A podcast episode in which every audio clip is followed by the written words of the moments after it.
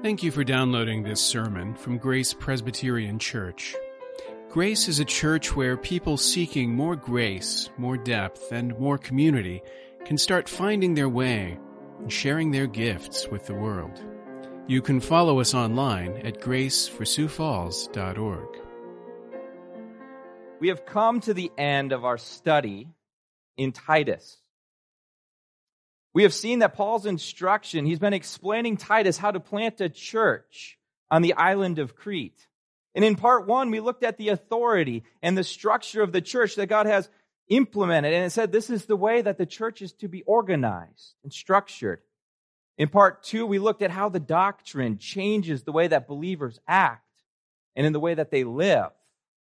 That believers ought to stand out in the midst of a pagan society, even as bad as Crete, so that those uh, in Crete might look at them and see that these Christians are adorning the gospel of Jesus Christ with their speech and with their lives.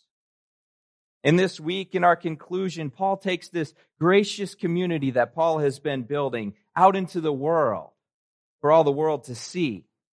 See, when we go outside of a church building, outside of our own homes, what are we to do? How are we to act? What are we to look like? See, Paul explains this in our passage by first looking at the external behavior of Christians and what they do. Next, he takes us into the internal transformation of the believer's life as he has been or she has been transformed by grace. And finally, we get those marching orders that Paul has offered us over again and again in the book of Titus. So let's begin by looking at verses 1 and 2 together as Paul explores the external behavior that Christians are to have in the world. It says in verse 1 remind them to be submissive to rulers and authorities, to be obedient and ready for every good work. Now, again, if we think about the, the culture that they're in, if we think about Crete, Paul has already described them to the believers. He said that they are disobedient, that they are insubordinate, that they are unfit for every good work. And so here again, we see that Christians are to live counterculturally, that rather than fitting in with the culture around them, they are to be submissive. They are to be obedient to the government. They are to seek the good of that authority that is over above them. The Christians are to stand out in their respect, and they are to pour themselves out into the society in which they live. And this is a common command to God's people. We see it all through the Bible. God always calls his people to submit to the authorities above them. Now, this may make sense if we think about, say, a godly government or, or good parents or wise leaders. But what makes this command difficult for us is that it is often given in the face of corrupt governments and evil societies. We could think about the biblical example we have in Daniel when he and Shadrach, Meshach, and Abednego went to Babylon and they were told to eat this food that wasn't kosher, this food that they weren't allowed to eat. Rather than rebelling against them, they submitted, but they, they did so in a respectful way. They went to the eunuch and said, Can we please have a pass? Can you test us? And they agreed. And so we see that God allowed them to be faithful both to the authority above them and to the greater authority of God's law. Later, we see Jeremiah with the other exiles that had been sent out of Israel into Babylon. Listen to what Jeremiah tells them to do. He tells them not to revolt, but to seek the welfare of the city where I have sent you into exile and pray to the Lord on its behalf. For in its welfare, you will find your welfare. That this pagan nation, we're, we're to care about it. We're to pray for it and seek its good. Settle down. Enjoy it. When Jesus was asked about taxes in the New Testament, he said, Render to Caesar the things that are Caesar's, and the things to God that, that are God's. Or Paul in Romans 13, let every person be subject to the governing authorities. For there is no authority except from God, and those who exist have been instituted by God. Now, there are many more examples that we could point to in Scripture, but the evidence is clear that Christians are called to submit to the authorities above them. That God has instituted those. And not only are we supposed to submit to good authorities, but also to bad authorities. not grudgingly or from a heart that is angry, but with desire for goodwill and every good work. So whenever I think about submission, I always want to say, but what about the exceptions? Aren't there exceptions to the rule? Right? I mean, if you think about it, like Daniel, yeah, he was submissive, but he ended up getting thrown into the lion's den for civil disobedience. Shadrach, Meshach, and Abednego were thrown into the fiery furnace. If you think about the New Testament church, James and Peter and Paul were all persecuted because they weren't willing to go along with what the authorities had told them to do. Don't these exceptions prove that we don't always have to obey the government? Well, okay, so there are exceptions, but if you look at these things, these are very specific and clear cut cases where the authority above us is telling us exactly the opposite of what God had said. See, Shadrach, Meshach, and Abednego were commanded to bow down to idols. As Christians, we cannot do that. The greater authority of God has commanded that we shall have no idols and we worship God alone. With Daniel thrown into the lion's den, he was commanded not to pray to God, but to pray to the king. He can't do that.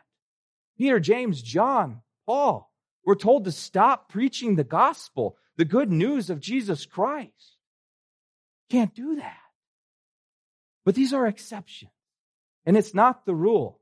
For Christians, we have to understand that God's command and God's rule to us is to respect the authority above us and to be subject to it. Now, if we're really honest, it's going to be very difficult in our current environment. See, our country is greatly divided right now. And not only are we divided, but we've been given this platform, this we, we have social media.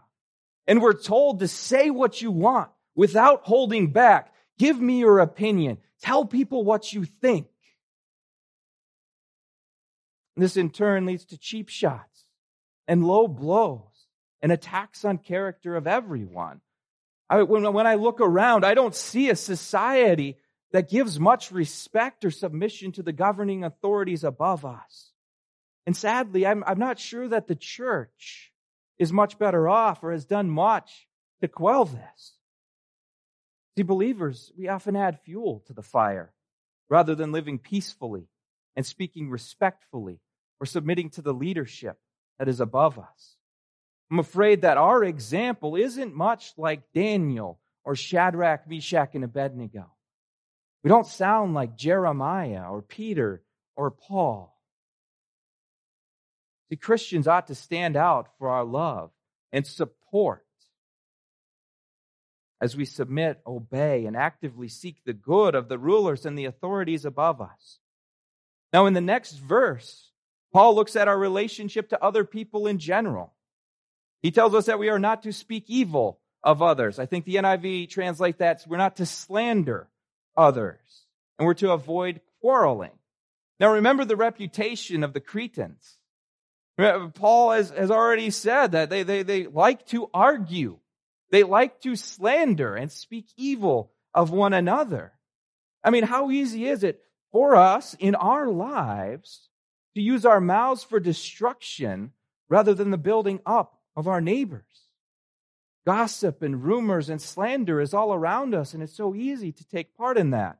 We have our strange family members that are easy to want to talk bad about, or our nasty coworkers that don't treat us well or that misfit neighbor that doesn't mow their yard on time and does strange thing and holds strange hours. See, it's easy to justify, and it happens all the times, but Christians are to protect the dignity of our fellow man. We are to use our tongues and be careful because what comes out of our mouth comes out of our heart.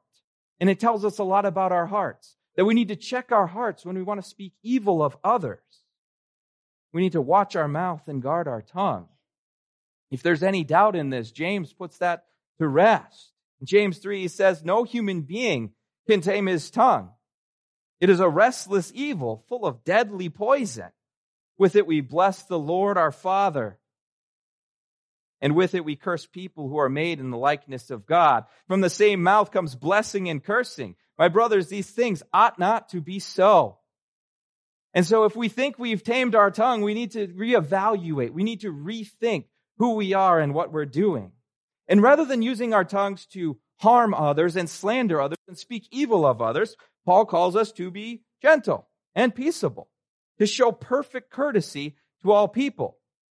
Notice that's not people that we necessarily agree with, not people that we like. It's those people that we want to slander. It's those people that we want to speak evil of. We need to be peaceable. We need to show them perfect courtesy. See, Paul is calling us to be gentle and show utmost courtesy, not as lip service, not as just something to do, but from our very hearts. That our hearts are to do this because they have been transformed by God.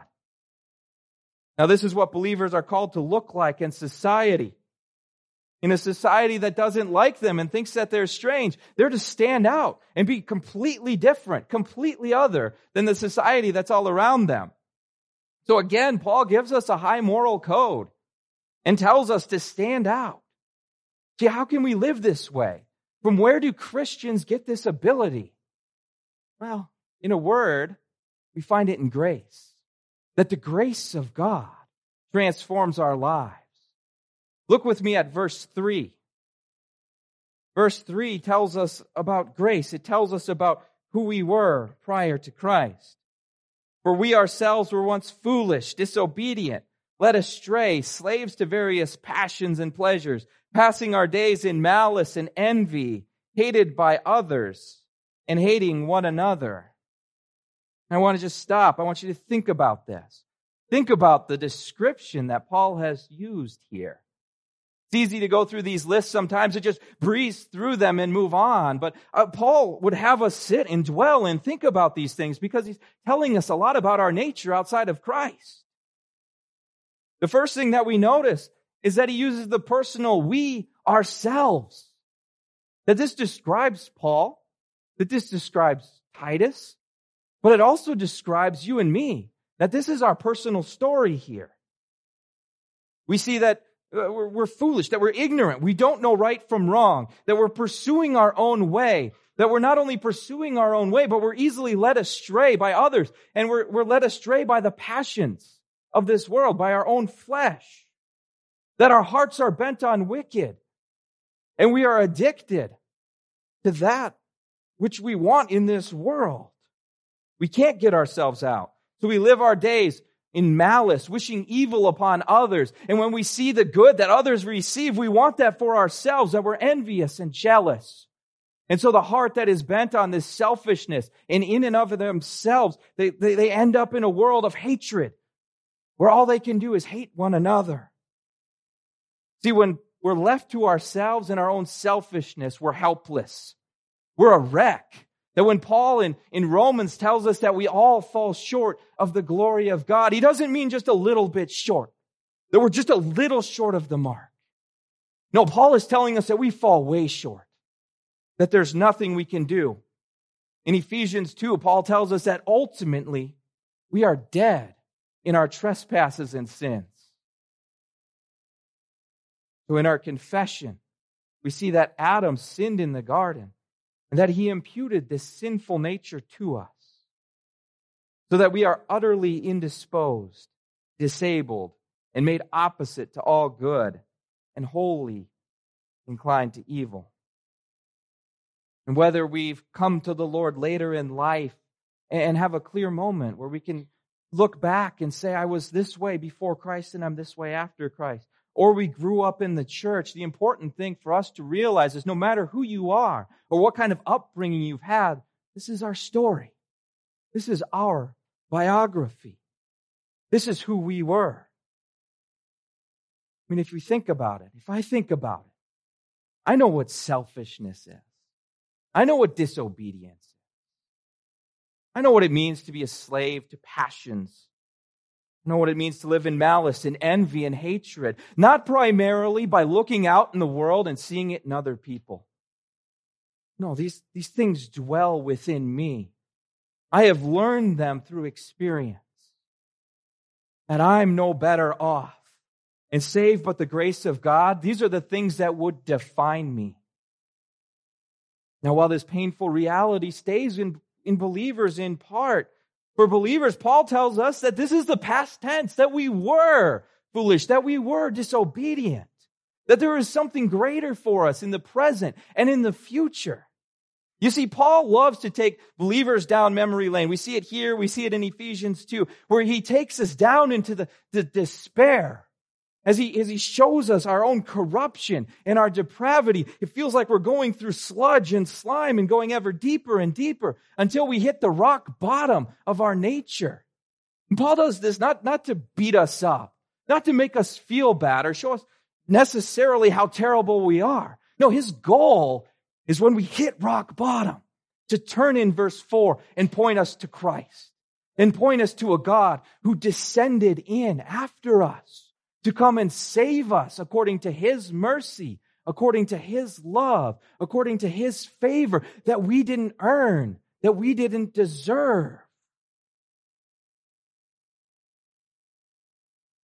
That out of love and pity and mercy and kindness he came, not because we earned it, not because of works done in righteousness, but according to his mercy and unmerited love towards us because he chose to love us See, we see that for the believer, salvation from beginning to end is an act of our Trinitarian God who loved us and saved us. And kind of, when I was growing up, there was this song Relient K sang. And one of the lines in this song uh, was the beauty of grace is that it makes life not fair. We could quibble about some theological, but I find this sentiment very helpful for me when I think about grace. See, what I deserved in my nature and in my sin was the curse and the wrath of God. That if I'm going to talk about what I deserve, it's nothing good. But rather than God allowing me to endure that for myself, He sent His only Son, Jesus Christ, to live a perfect life. And he did that. But rather than clinging to that, he chose to lay it down. He chose to substitute himself. He chose to stand between me and the wrath of God and take what I deserve upon himself and give me the righteousness that he had earned. Our confession tells us that we might be freely justified, pardoned of our sin, and accounted and accepted as righteous by the imputing of obedience and the satisfaction of Christ to us. This is fancy language, but the point is, we don't get the wrath that we deserve. We receive the righteousness of Christ as a free gift through faith. Beautiful. It's absolutely stunning when we stop and we think about it. Now, the question is, why does Paul include this right here? How does this take us out into society? How does this inform the way that we live? Well, there's many, many things that we could point to, but I think we'll look at three of them today. First, it reminds us that we're no better off than those terrible sinners that we see out in the world. You see, grace levels the playing field and it reminds us that we're all in the same boat together. See, if we own verse three and we say that we, we have a terrible nature and that we lived in sin and that we earned God's wrath, how could we ever look down our noses at anyone else who hasn't experienced this? We didn't earn it. It was given to us. It was a gift. How can we think we're better than anyone else? Paul doesn't allow us to become arrogant or boastful, even as he calls us to a high moral standard. It doesn't matter. Grace has saved us. We didn't save ourselves. We can't live in self righteous condemnation of our neighbors who live immoral lives, or of those nasty coworkers that treat us poorly, or even our leaders, our politicians, and superstars that flaunt and celebrate sin and living that's clearly unbiblical in our face. No, grace reminds us that had God not intervened in our lives, that that would be us. See, when Paul tells us to be peaceable, gentle, and showing perfect courtesy toward all. We can only do that if we have been radically transformed from the inside out. That's not to say that we're called to overlook sin. Sin is sin and it's wicked, it's heinous, it's evil in God's sight. We don't overlook sin. But it does change our perspective when we look at the world around us. See, rather than looking in condemnation, we should see the world with compassion, like Jesus saw us. Rather than anger and hatred and frustration, should be people that look in love and in pity, the way that God did for us. Rather than becoming hard hearted, grace teaches us to weep for those that don't know God and aren't living according to his standards. That we are to pray for their souls and to seek opportunities to share the good news of the gospel of Jesus Christ and to long for those individuals to come to faith, to a knowledge of salvation that we find in Christ. Grace teaches us that we're all in this together and that we live on a level playing field.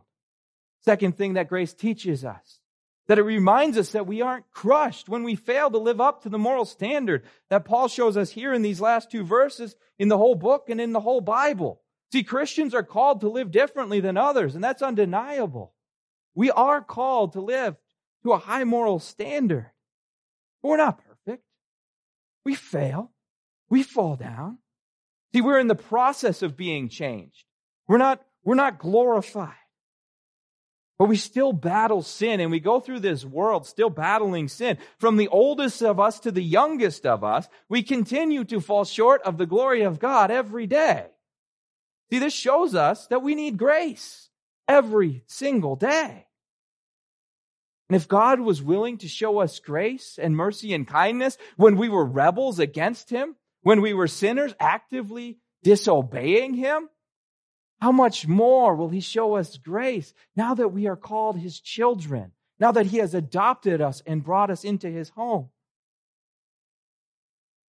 Beautiful. Remember the words of Paul in Romans 8. If he who did not spare his own son for us, but gave him up for us all, how will we not also with him graciously give us all things? For I am sure that neither death, nor life, nor angels, nor rulers, nor things present, nor things to come, nor powers, nor height, nor depth, nor anything else in all creation will be able to separate us from the love of God in Christ Jesus our Lord. That we are loved with an intense love that goes beyond our imaginations by a Father. Just absolutely stunning.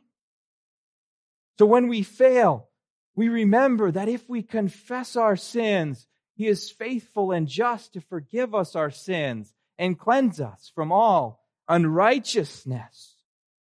Don't let your sin, don't let your failing crush you or lead you to despair.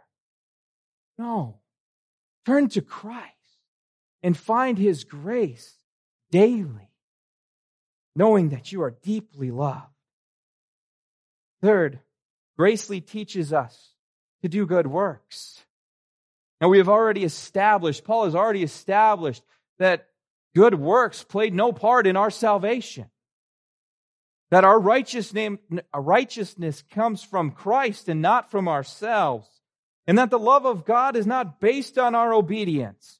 So what place does good works have in the life of believer? What, what space is left for good works? Well, we see this when we look at verse 5. See, in verse 5, Paul tells us that God saved us. And if we look at the words he used in the process that is done, he says, according to his own mercy, by the washing of regeneration and the renewal of the Holy Spirit. Now, when we think about washing, there's something there, but it's dirty and it's filthy and it needs to be washed off. When we think about regeneration, something is there, but it needs to be made again. It needs to be generated again. Renewal, same thing. That there's something there, but it needs to be made new again. So in a sense, believers are going back to who we were. The scripture talks about this as a new birth, a new creation. That the new has come and the old is passing away, that we have a new nature and a new heart. You see, in the beginning, man was created good in the garden, and he had a righteous standing before God. And so in sanctification, we are becoming who we were meant to be. But a key difference, we're not going back to the garden. We're not going back to Adam, who imputed our sinful nature to us. We're going back to the second Adam, to our representative, Jesus Christ. That we are being remade in his image so that we may look more and more like him. That sanctification is the process of growing more and more Christ like through the power of the Holy Spirit.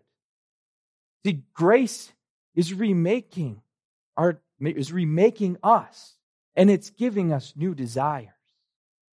This is why Paul finds the idea of, of using grace to do whatever we want, that we've been saved and we can live however we want and we can say whatever we want and God will forgive us. Paul finds that appalling and revolting. That we have died to sin. Sinclair Ferguson picks up on this idea uh, and adds this. He says, by definition, believers are those who have died to sin. Since this is so, it is inconceivable, a contradiction of who and what we are, that we would go casually on in our sin. See, where before our natures were bent on evil and on ourselves and our own selfish desires, we are being renewed and we have been regenerated. We have been given a new heart that no longer thinks this way, that we are to pursue that which God desires and which God has shown us in His Word. That believers are to pursue good works, not for salvation, not for status, not for personal gain, but, be, but out of a thankfulness for the love of God and the grace of God that has remade us. The good works then are the fruits and the evidence of a true and lively faith empowered by the work of the Holy Spirit. And then we come to verses 8 through 11, the end of our passage today. And Paul gives us our marching orders. He reminds us in verse 8 that these things are, this is saying is trustworthy, and I want to insist on these things so that those who believed in God may be careful to devote themselves to good works. These things are excellent and profitable. If we look through the book of Titus, this is what Paul says over and over again. It's in the introduction. It was in week one. It's in week two. And here again, we see it at the end of the book as he's summing it up and wrapping it up for us. What are we to do with this knowledge of grace? We're to go out into the world and live like Christians and live like Christ would have us to live. Now, over and against these things, we see that there are foolish controversies, dissensions, and quarrels about the law that our society will always have those, that we'll always have distractions in this world and we'll be tempted to take division and dissension into the ranks of the church and to waste our time with these things. But Paul reminds us that these are unprofitable and worthless and have no place in the church. The grace of God has given us something to talk about, something to dwell on, something to love and to pursue. So as we leave Titus, may we not leave Christ's message to his church. The church is to be a gracious community marked by grace, that the world, when it sees it, will see a place full of grace, not because of who we are in and of ourselves, but because of the graciousness of our Savior, because of the grace of God that has been poured out upon us so abundantly, so lavishly, so richly that it infiltrates every part of our life, that nothing should remain the way it was, but that grace is filling us. And that filling is now overpouring into what we believe, into what we say, and what we do. See, let us remember that we represent a gracious God and seek to live lives that adorn sound doctrine that we have been given to the glory of our God and Savior. Thank you for listening. You can find more sermons from Grace and information about joining us for worship by visiting our website at graceforsiouxfalls.org. We also invite you to visit the iTunes store and subscribe to the Sermons of Grace podcast.